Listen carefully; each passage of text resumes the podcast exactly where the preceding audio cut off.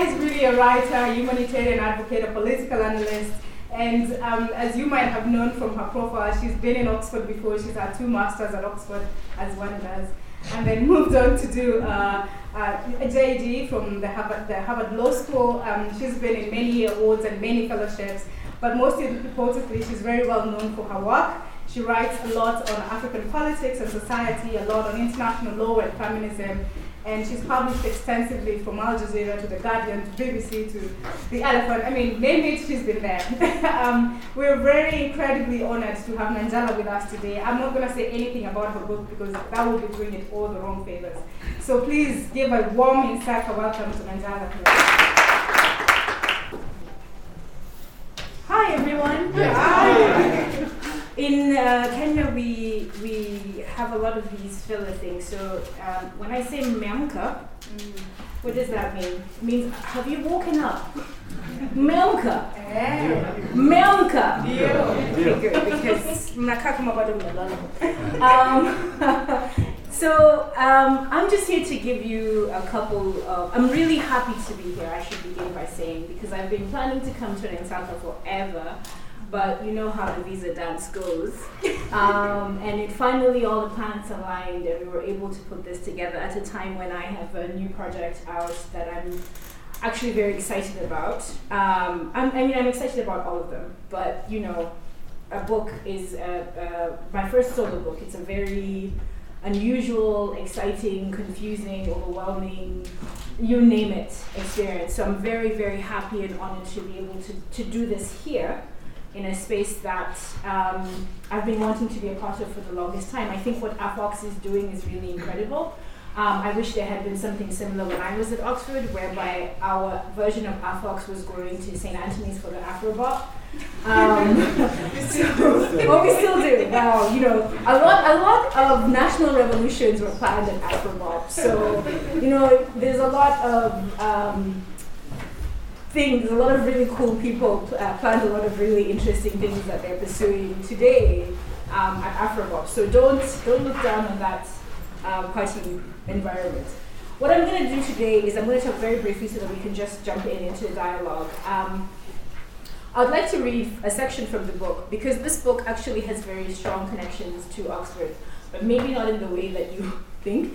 Um, as as McKenna said, I was a student here. I did my uh, MSc in African Studies and MSc in Forced Migration. Um, and I had a very interesting experience that I capture in some of the pages here, and I really want to read those pages because, in many ways, I wrote this book for myself as a student myself as a Kenyan student in African studies in Europe. Um, and there was a lot of things that I would have wanted to hear as an undergrad, as a master's student, because my undergrad is also in African studies, um, that I hope will provoke some thought and some conversation as we move forward. Um, so I'm going to read a little bit, and then I'm going to um, speak very briefly from some notes that I prepared, and then um, we'll dive right in. Does that sound good? Yeah. Memka. I'm going to keep saying that because you have to check. This is from page one, so no spoilers. By the end of my graduate degree in African Studies in 2011, I had a gnawing frustration.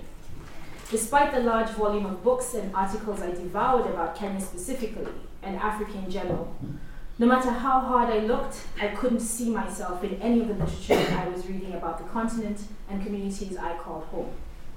It sometimes felt as if Africa had stopped moving after the end of the Cold War, and the only version worth reading about was poor, violent, sickly, hungry, and ultimately only existed through the benevolence of international organizations and governments. This is the sentence that's going to annoy people. That may very well have been a product of where I was studying, Yet, in my life and in my extensive travels on the continent, I knew that this was not a complete story. In Ghana, at the University of Kumasi, or Kwame Nkrumah National University of Science and Technology, I worked with a team setting up a project to allow more engineering students to travel to other African countries and exchange ideas. In Sudan, I walked the streets with a brilliant feminist activist who deliberately and happily invited the eye of the morality police by occupying his city in bright, le- bright red lipstick, skinny jeans, and a perfect high bun. And in Kenya, I witnessed an idea born from a blog post quickly evolve into a pioneer into the pioneering crisis mapping app, Ushahidi. It's not that Africa has no problems, but I knew that a different side to Africa existed, even if none of the books on the reading list saw it. People are doing more than just surviving. I left university with a sense that I needed to put some of my energy into helping Africa get heard. This book is born out of that desire to bring something specific about contemporary Africa into the conversation. Much of the work that has already been done the, about the intersection between technology and politics in Africa has been in the composite. Edited collections about Africa that don't permit the depth the subject increasingly requires. Moreover, existing studies that dominate the discourse and are grounded in technology or developmentalism tend to be overly optimistic about the terrain, simply because they ignore politics or the political agency of the state.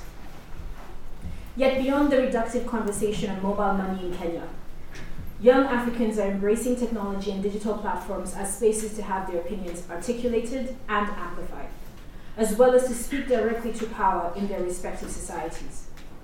Technology is impacting normative ideas about the relationship between generations, allowing young people, especially, to speak out of turn to find and amplify each other.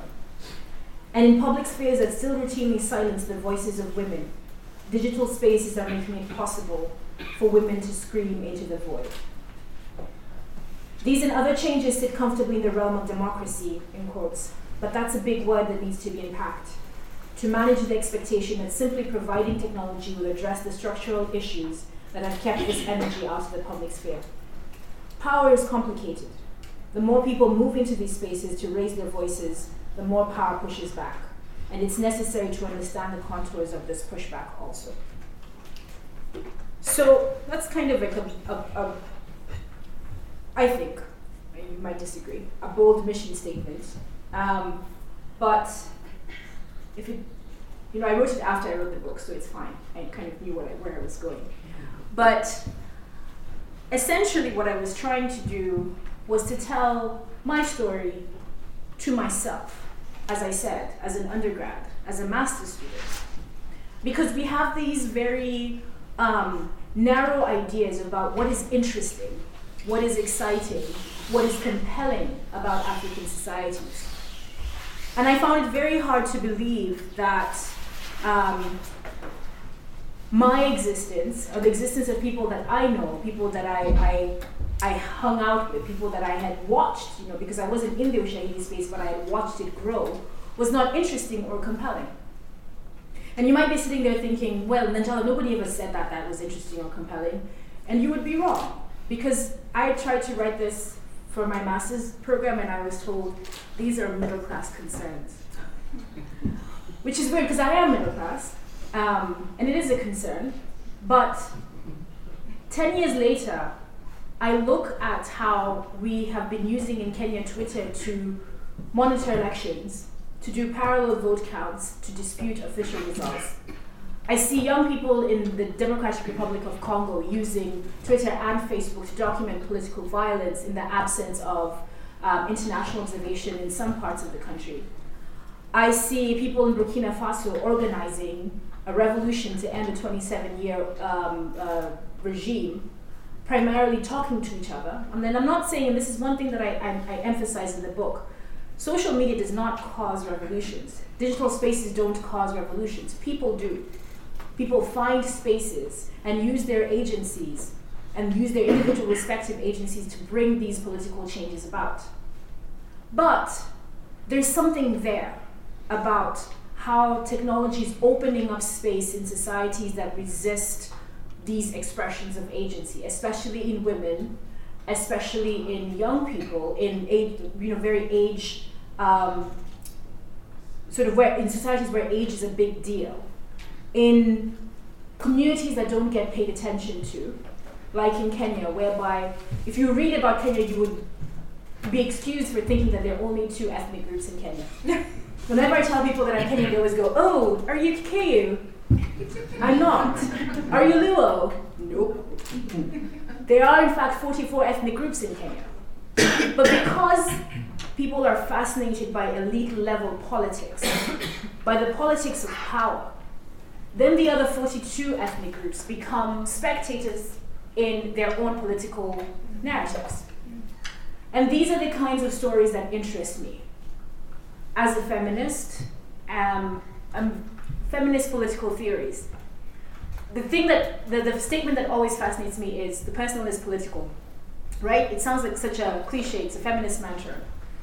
But I always ask myself, what does this situation, what does this um, issue, what does this theory look like when your central reference object is not a white man, is an African woman, is a young African woman, is a disabled African man, is a Kenyan who is not Kikuyu or Luo, is a person from the DRC who is in the middle of an Ebola crisis trying to figure out how to vote, is a person in Zimbabwe who doesn't have access to dollars, is a person in Somalia who doesn't have the capacity to flee. These are the questions that interest me. These are the things that intrigue me. And this is what some of the philosophy that's been guiding the production of my non book work, but also in this book. I basically looked at Kenyan politics and asked myself, what does contemporary Kenyan politics look like when your central referent object is not a man? And you'll see some of the stories that I've collected here kind of touch on that. Now, I'm the first to admit that technology is a very classed and a very, um, it's not a universal thing, especially in, in Kenya, right? And I go into some detail in this book, breaking down demographics, breaking down who is on the internet. 79% of all tweets that are sent in Kenya are sent in English, right? The vast majority of people who are on social media are in Nairobi, with Mombasa a different, a distant second. And there's two ways of interacting with this data. One is not the, none of which say what you think people want, what people would want you to say, which is these are middle class concerns. Rather, it's to look at the connections between who is on these platforms, to understand who is on these platforms and how they're connected to the rest of the society. That's one way of doing it. And the other is to look for the outliers. You know, when you're talking about Chief Nur Muhammad, who is in Nakuru, who is using WhatsApp to organize uh, public meetings in his uh, location. We're talking about people in Garissa who are using it to draw attention to political crises that don't make it into the national news. We're talking about people in Wajir who are using Twitter to get to the National Commission of Human Rights to report, you know, the possibility of mass graves right outside their town. Neither one of these approaches collapse onto that trope that these are middle class concerns. What we're saying is yes, let's acknowledge the limitations, but within those limitations, what's interesting that's happening here? And I hope that that's what I've done with this book. I wanted to, I, am not going to summarize the whole book to you because A, spoilers, um, and B, I'd love for you to buy it. Um, what, I'm, what I am going to do is I'm going to give you the three things, the three themes, the three ideas, the three philosophical roots that kind of guided my research and my writing.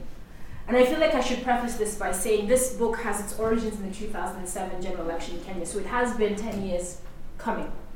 But it also uh, has its roots in my experience in Oxford, so, well, it was 12 years from 2007, but I stopped writing in 2017. But this is 10 years since I was in Oxford. um, 10 years uh, it also has its roots in my experience with African studies as a discipline. Um, and also has three years of actually sitting down at my desk and saying, chapter one. Um, in all of those, so there's a multiple um, things sort of weaving in and out of each other. And I think the thing that I got most out of the experience is, first of all, the sheer volume of things that I don't know which I think is a great thing to acknowledge as a researcher. Um, the, the, the trying to get a grasp, I, I like to say this in presentations that this book is not going to teach you how to code. If you're here to buy a book about coding, you're in the wrong presentation. Try down the hall. Um, I tried to understand technology. I tried to understand how the technological space works. I was fascinated by the fact that people who work in tech have no idea what's happening in Africa. They're just like, oh, Shahidi, oh, the Maasai with the phone.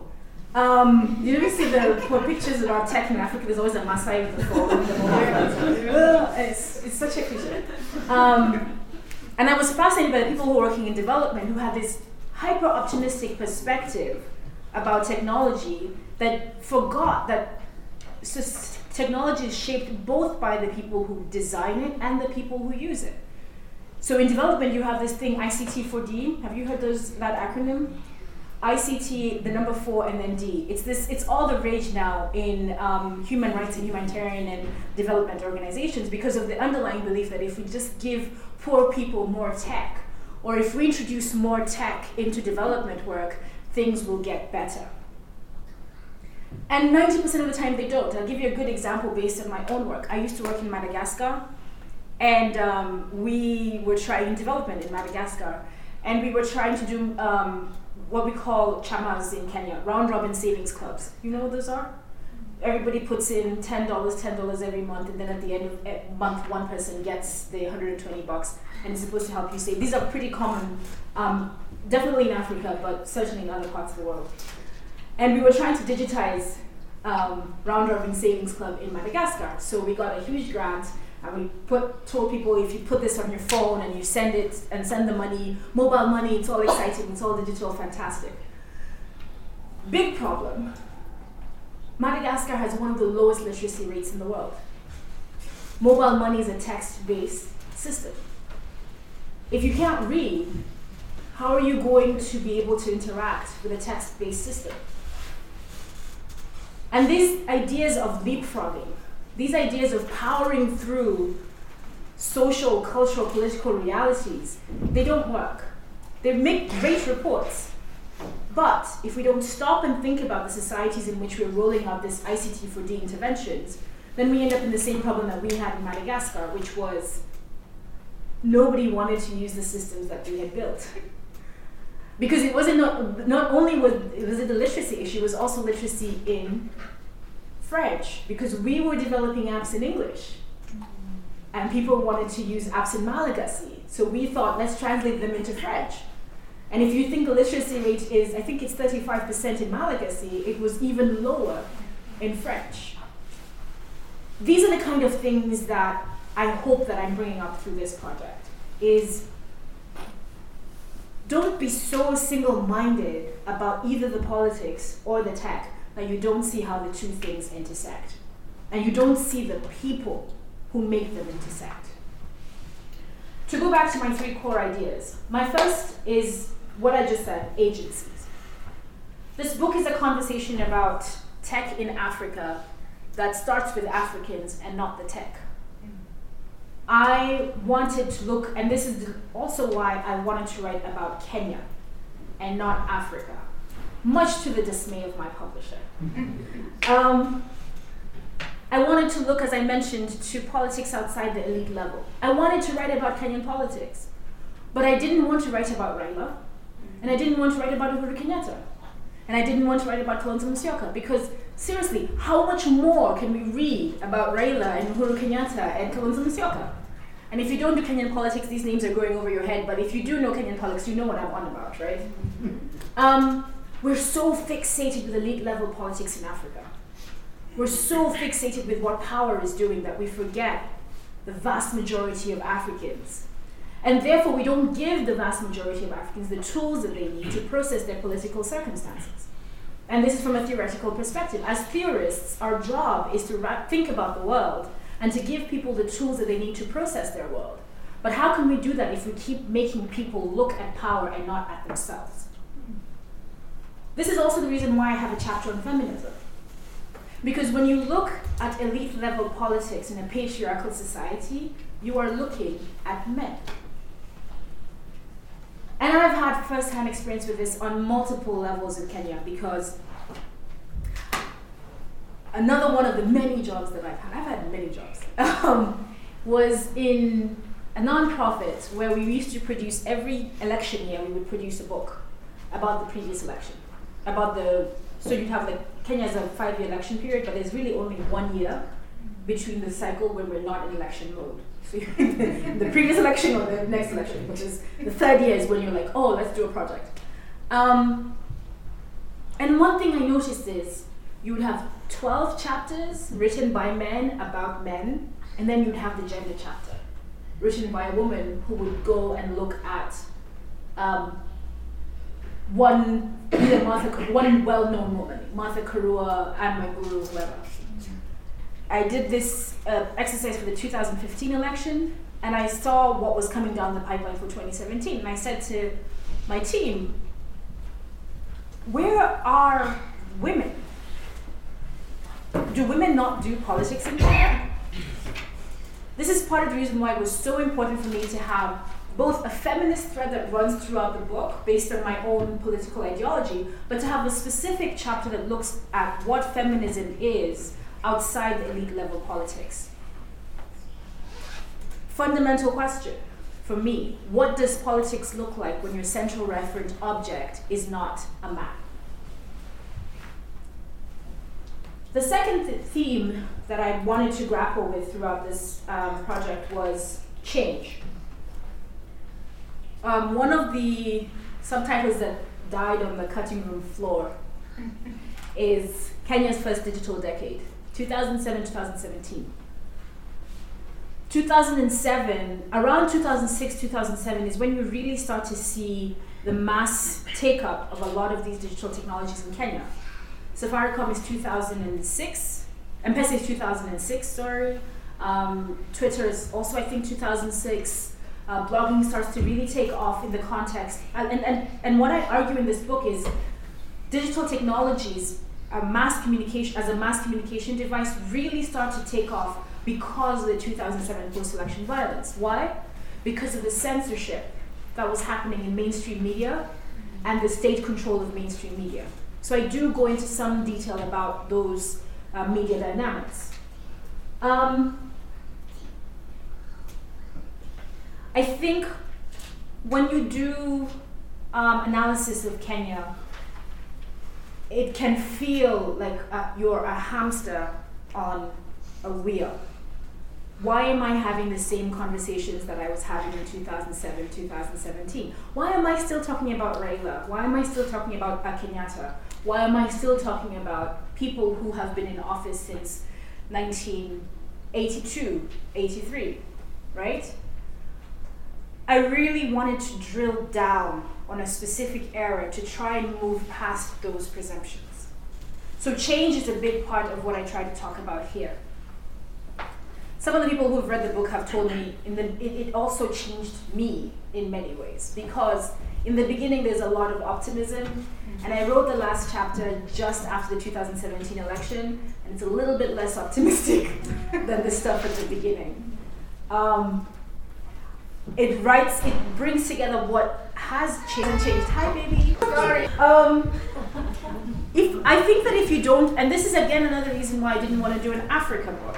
If you don't get into the reeds of each society, if you don't permit yourself the time and space I, I fixed the time period, I fixed the society so that I could really get into the reeds of what I thought was happening to try and understand what was changing and what hadn't changed, and the nature of change in general.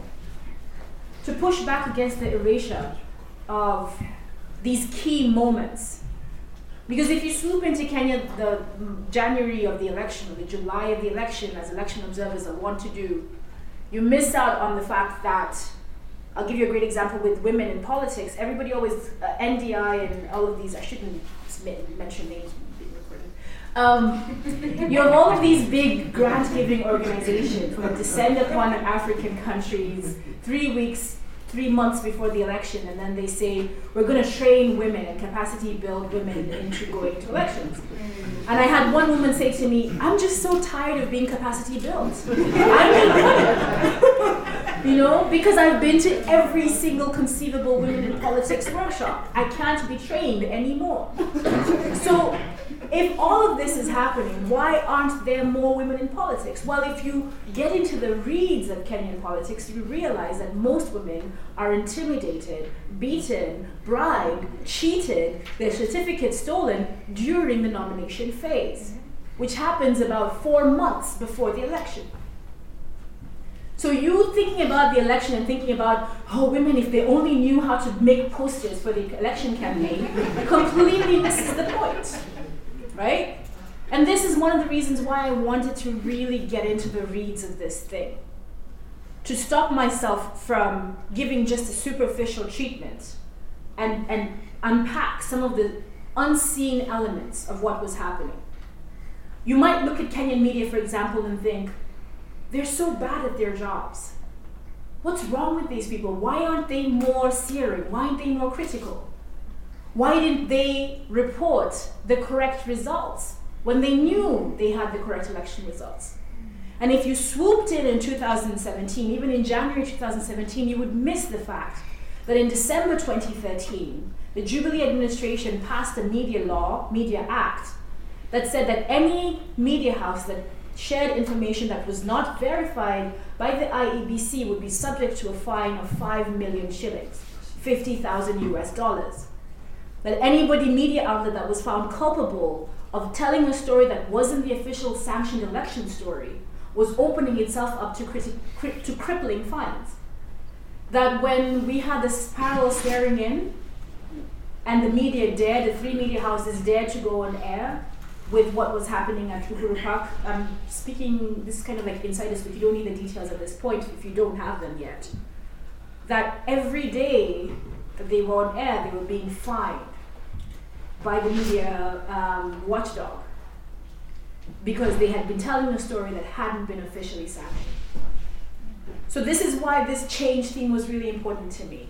I didn't want to just swoop into the 2017 election and begin making summary observations that were not grounded in some measure of longevity, but at the same time with some measure of depth.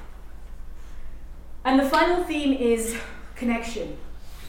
As I said, one of the things that struck me when I was talking to the tech guys was the fact that really in Silicon Valley, Africa does not exist outside Ushahidi and M Pesa. It doesn't. I'll give you an example. Yesterday, the New York Times had an article about electoral election interference on social media, and they said in their headline, "The Russians perfected the technique in 2016, and now it's being rolled out in Brazil and Bangladesh, whatever afterwards." Now, if you know anything about Kenyan politics, you know that that's just not where the story begins. Cambridge Analytica, the bane of our political existence, has been active in Kenya since 2013. They were active in Nigeria in 2016, I want to say 2015. When was the Nigerian election? 2015. They were active in the 2015 Nigerian election. They were active in South Africa as well. Right? They manipulate the same tactics that were used in the United States general election, in the Brexit vote, were pioneered in Africa, were tested even in India all of this social media interference that we're freaking out about was tested in Africa with no oversight. Because in Kenya, for example, we don't have a data protection law, we don't have a data privacy law. At the time, we didn't have a cybersecurity law. We had very lax laws on data collection um, and individuals. They ran a survey in 2013 and 47,000 respondents gauged what Kenyans respond to and produced a uh, strategy for the Jubilee administration that basically, when you think about Kenya's experience with the ICC, it was two British PR firms, one of which was Cambridge Analytica, that developed that. So this stuff doesn't start in 2016. It doesn't begin with Brexit. But the idea that African politics is an insular thing that happens, is driven by different motivations, you know, primordial tensions, ha ha ha. Um, and that all of this other stuff that happens in the rest of the world is somehow qualitatively different. I found that very hard to, to believe and to accept. And so there's a lot of stuff in this book that um, people who work in African politics, African studies went, do you really need to spend six pages talking about the development of social media?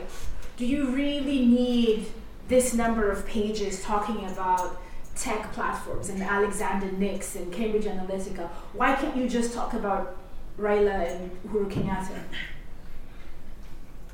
For me, it was the idea of connection. We have to stop treating African issues as if they are unmoored and they're just floating on the ocean of knowledge separately from everybody else. We are in this world, we are part of this world. And what happens in Africa matters to the rest of the world. And not in the way that, you know, uh, is we're waiting for the rest of the world to save us, but in a sense of what I said before about agency. There are people actively making decisions that will have ramifications not just for African people, but for the rest of the world. To me, the most salient example of this right now is what's happening to elections in the world.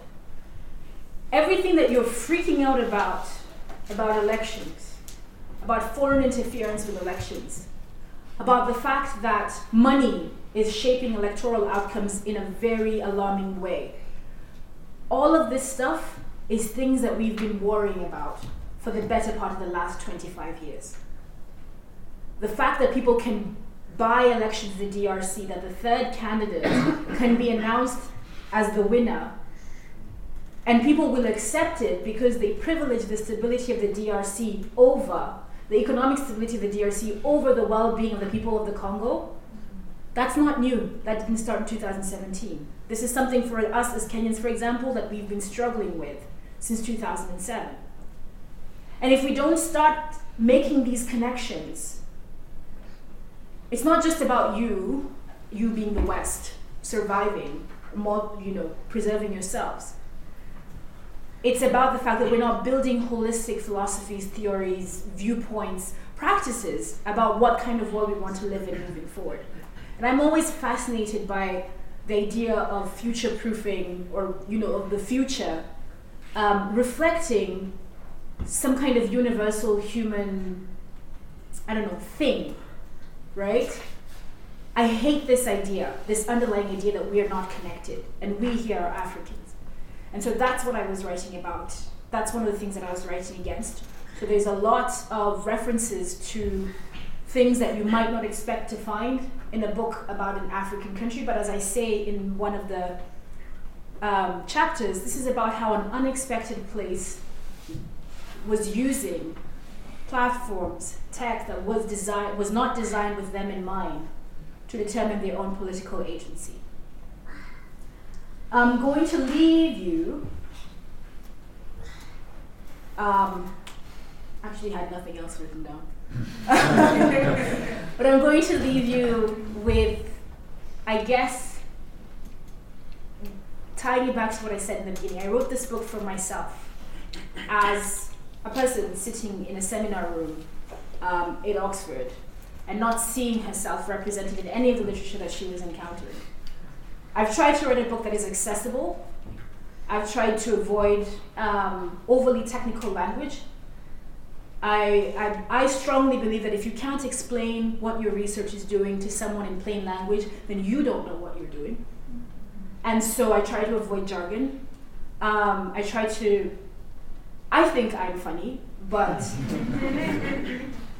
I don't know, I'm not objective. I try to throw some jokes in there.